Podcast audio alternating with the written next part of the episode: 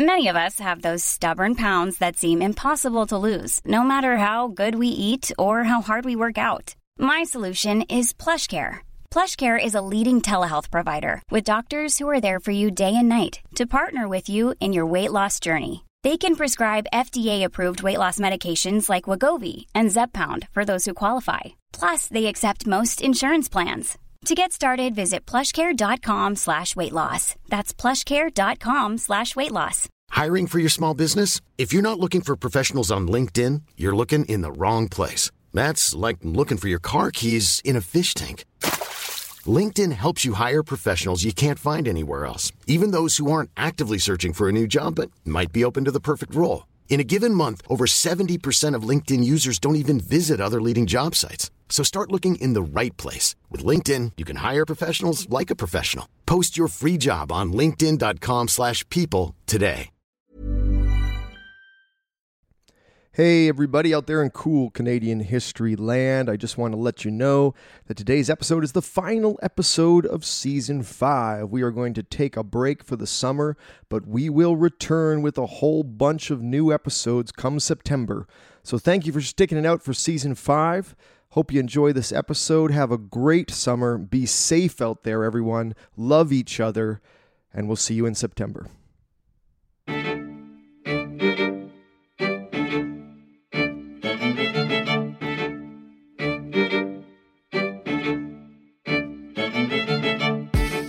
Hello and welcome to Cool Canadian History. I'm your host, David Borys.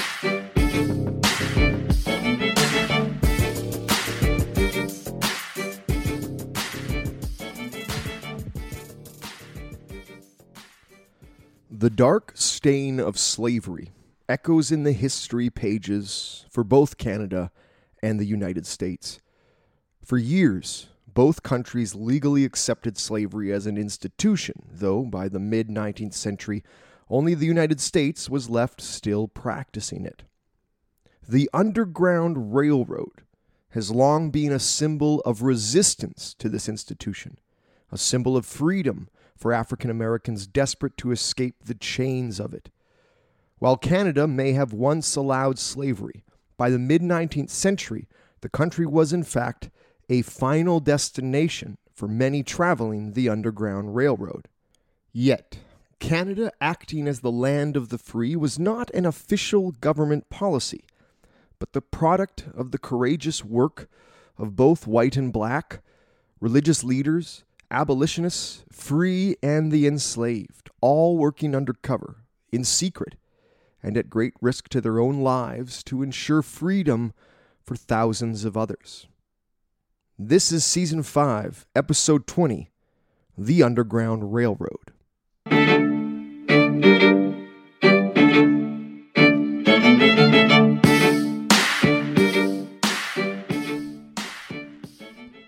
There are countless great books on the Underground Railroad and Canada's role in it.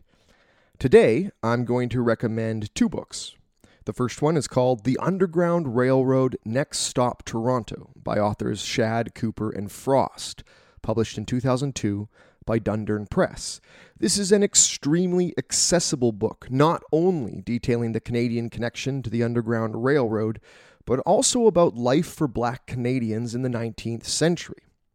As well, I'm also going to recommend the biography of Mary Ann Shadd, titled Mary Ann Shadd, The Black Press and Protest in the 19th Century by Jane Rhodes. This was published by Indiana University Press in 1999. This book is a well researched accounting of the life of Mary, who plays a prominent role in the Underground Railroad in Canada, and also talks about her work as a pioneer, as both a woman and a person of color in the world of news media. So, slavery has a long history in North America and in the regions that eventually made up the country of Canada. Slavery was commonly practiced by a variety of indigenous groups long before Europeans arrived. The first European arrivals brought with them slaves as well, including Samuel de Champlain, the father of Quebec, who brought along two African quote unquote servants. Labor issues would be a constant problem in the struggling French colonies of what would become Canada, and the importation of slaves was a partial answer to that labor problem. In 1689, Louis XIV formally authorized the importation of slaves from Africa. Because slaves were so expensive, slave owners were often members of the economic elite, those wealthy enough to frankly afford them. Surprisingly, slave owners ranged from the wealthy landowners to senior clergy, including the Bishop of Laval, the first bishop of Quebec, and even religious orders owned slaves, including the famous nuns, the Grey Nuns. Environmental and agricultural conditions, plus the limited population numbers within New France and Acadia, all meant that there were far less slaves being imported into the Canadas than the southern colonies of what would eventually make up the southern United States. When the British wrestled control of North America from the French in 1763, they maintained slavery as an institution. Slavery was practiced throughout the British Empire at that time, so this was simply standard imperial practice. By doing this, the British ruling class was able to gain the support of the French elites who maintained slavery and kept slaves on their property.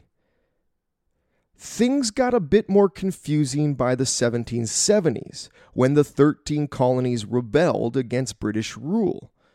While slavery was still legal in British North America, the British offered freedom to slaves who would fight or serve with the British forces. When the war officially ended in 1783, thousands of freed slaves moved into what was left of British North America, particularly into the colony of Nova Scotia. By the end of the 18th century, there are thus free peoples of African descent living in British North America alongside enslaved peoples of African descent. In fact, while the British allowed for slavery in her colonies, British policy was that any runaway slave arriving on British soil would be freed. Meaning, British North America, by the end of the 18th century, was a place of freedom for runaway slaves from the new United States. Yet, slaves within British North America were legally still in bondage. It gets even more confusing because by the end of the 18th century, you would have British North American slaves escaping from British North America to find freedom in the non slave states in the northern United States, while at the same time, slaves from primarily the southern United States would be trying to get into British North America to find freedom. A truly bizarre situation. By 1833, however, the British officially abolished slavery throughout the empire. While certain northern states in the United States were non slave states, the greatest guarantee of liberty for most escaped slaves from the U.S. was to get to British North American soil. This became even more apparent, however, when the United States passed the Fugitive Slave Act of 1850.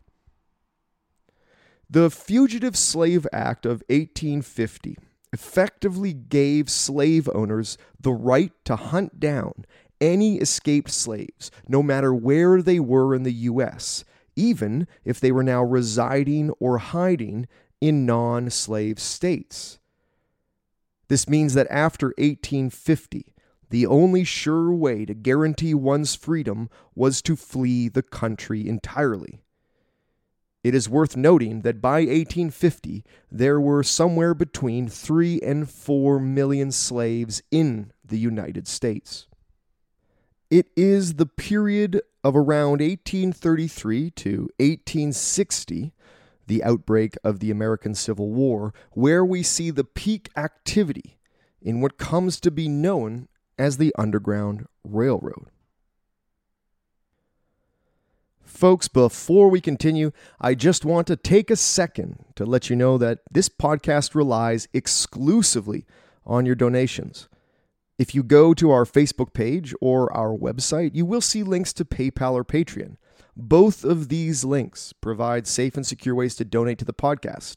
PayPal gives the option to donate on a regular basis, so every month or whenever you want, while Patreon allows you to set up regular preset donations per episode. So, for instance, if you want to donate two bucks for every episode we publish, well, Patreon allows you to set that up. It's easy, it's safe, and secure. Again, we survive only on your donations, and every dollar donated is extremely helpful in allowing us to continue to bring you this history program. As well, on our Facebook page and on Apple Podcasts, you can leave us a rating and a comment.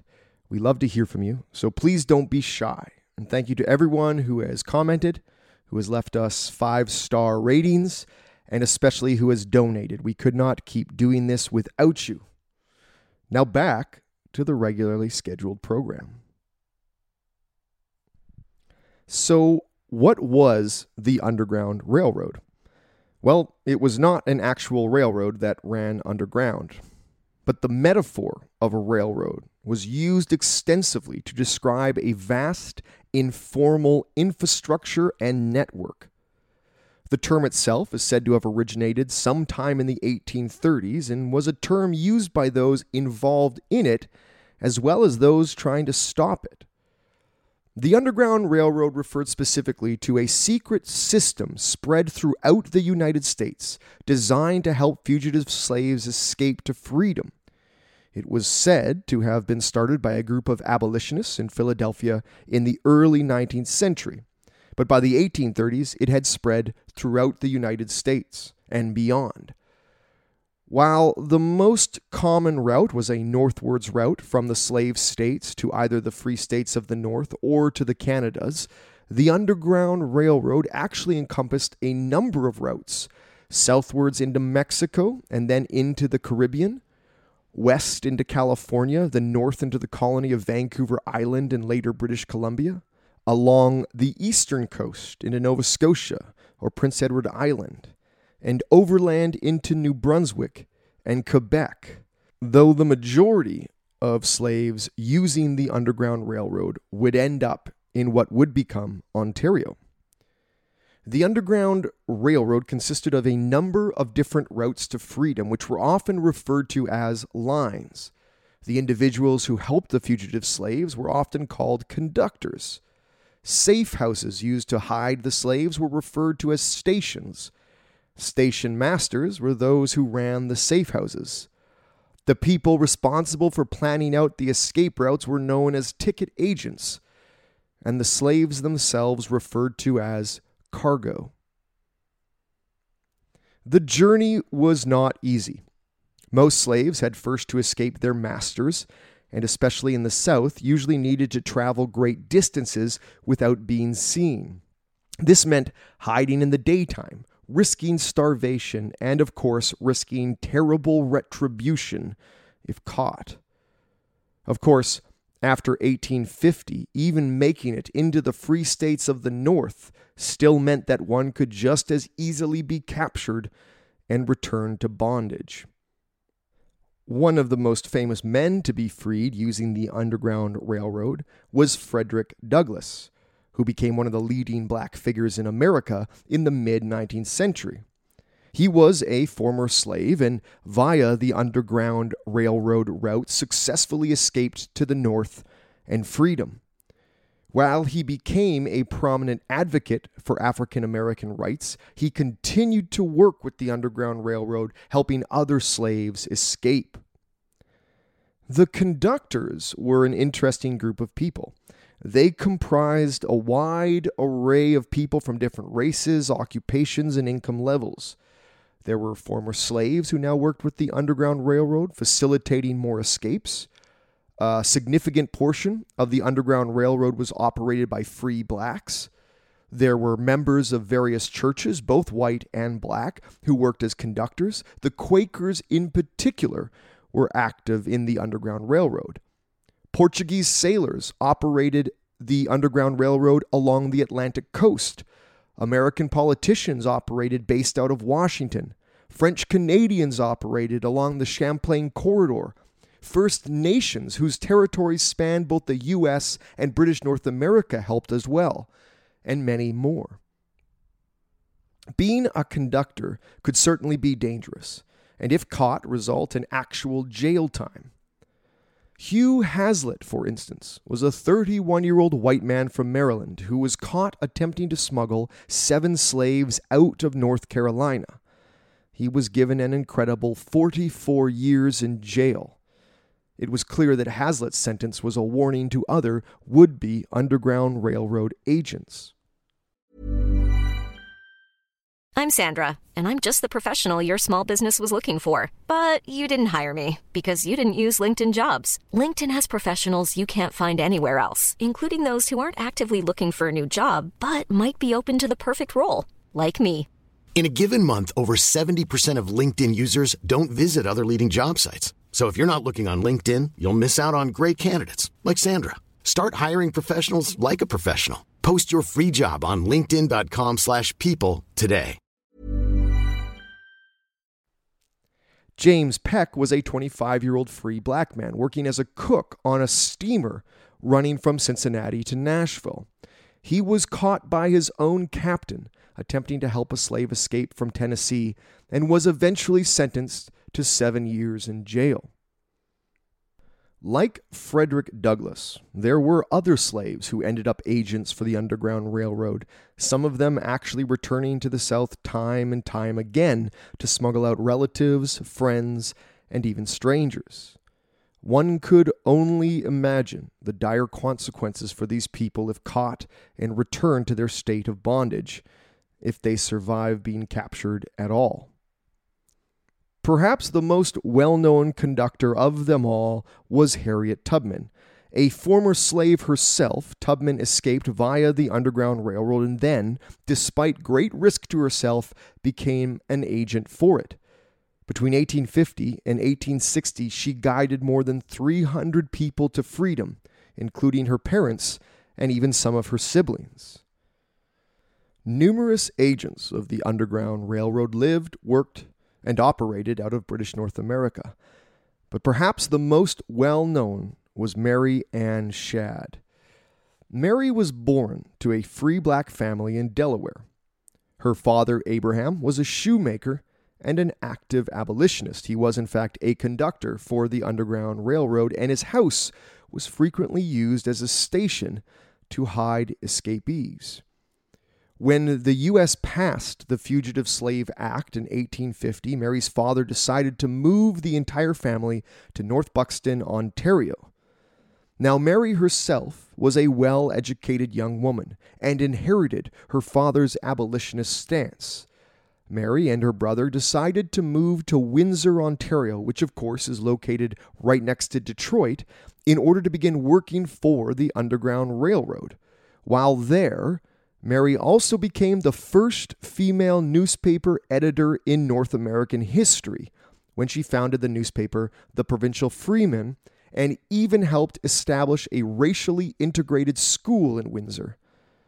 Mary worked tirelessly to drum up support for the abolitionist cause and specifically used her newspaper to gather resources for the Underground Railroad at significant personal risk to herself. Windsor being just across the border from Detroit, was a natural terminus for the Underground Railroad, and Mary worked within the key secret circles, welcoming newly freed African Americans into British North America. Despite the illegality of slavery in British North America, this did not mean that slave hunters did not attempt to cross the border to retrieve escaped slaves. While not common, there were reported cases of attempts at kidnapping those who had safely arrived in British North America. One case was even reported by Marianne Ann Shadd's newspaper, The Provincial Freeman. It spoke of a slave owner and his assistant arriving in Chatham, Ontario, where a large black community had settled.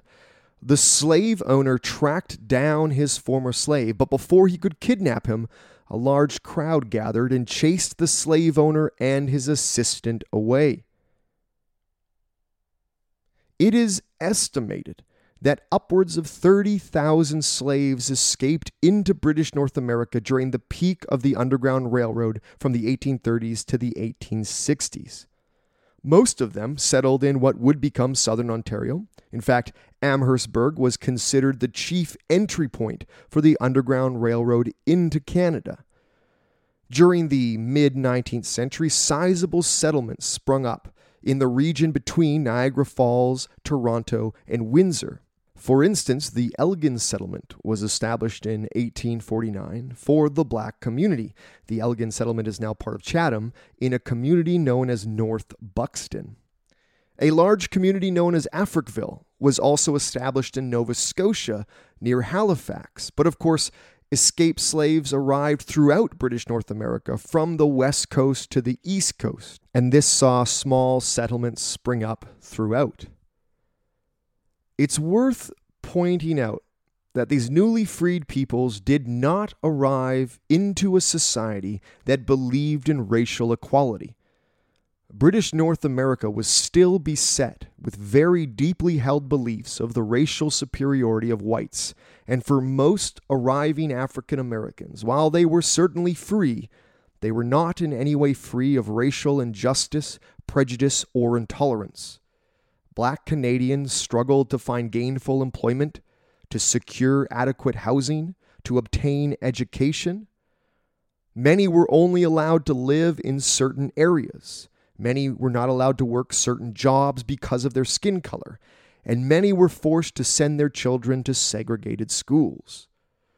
The belief for most white British North Americans was that the black and the white populations should not intermingle or be integrated. In fact, the racial views of most white British North Americans was quite similar to those same views in the southern United States. The one major difference being, of course, that slavery was illegal. Regardless, these black communities survived, grew, thrived, and contributed greatly to the growing multicultural nature of what would become Canada. They leave behind a rich historical legacy, and for many, that legacy includes a harrowing escape from a vile institution to find freedom in the North. In a world still struggling with racial inequality, the story of the Underground Railroad and its agents provides a glimpse into human nature working together at its finest.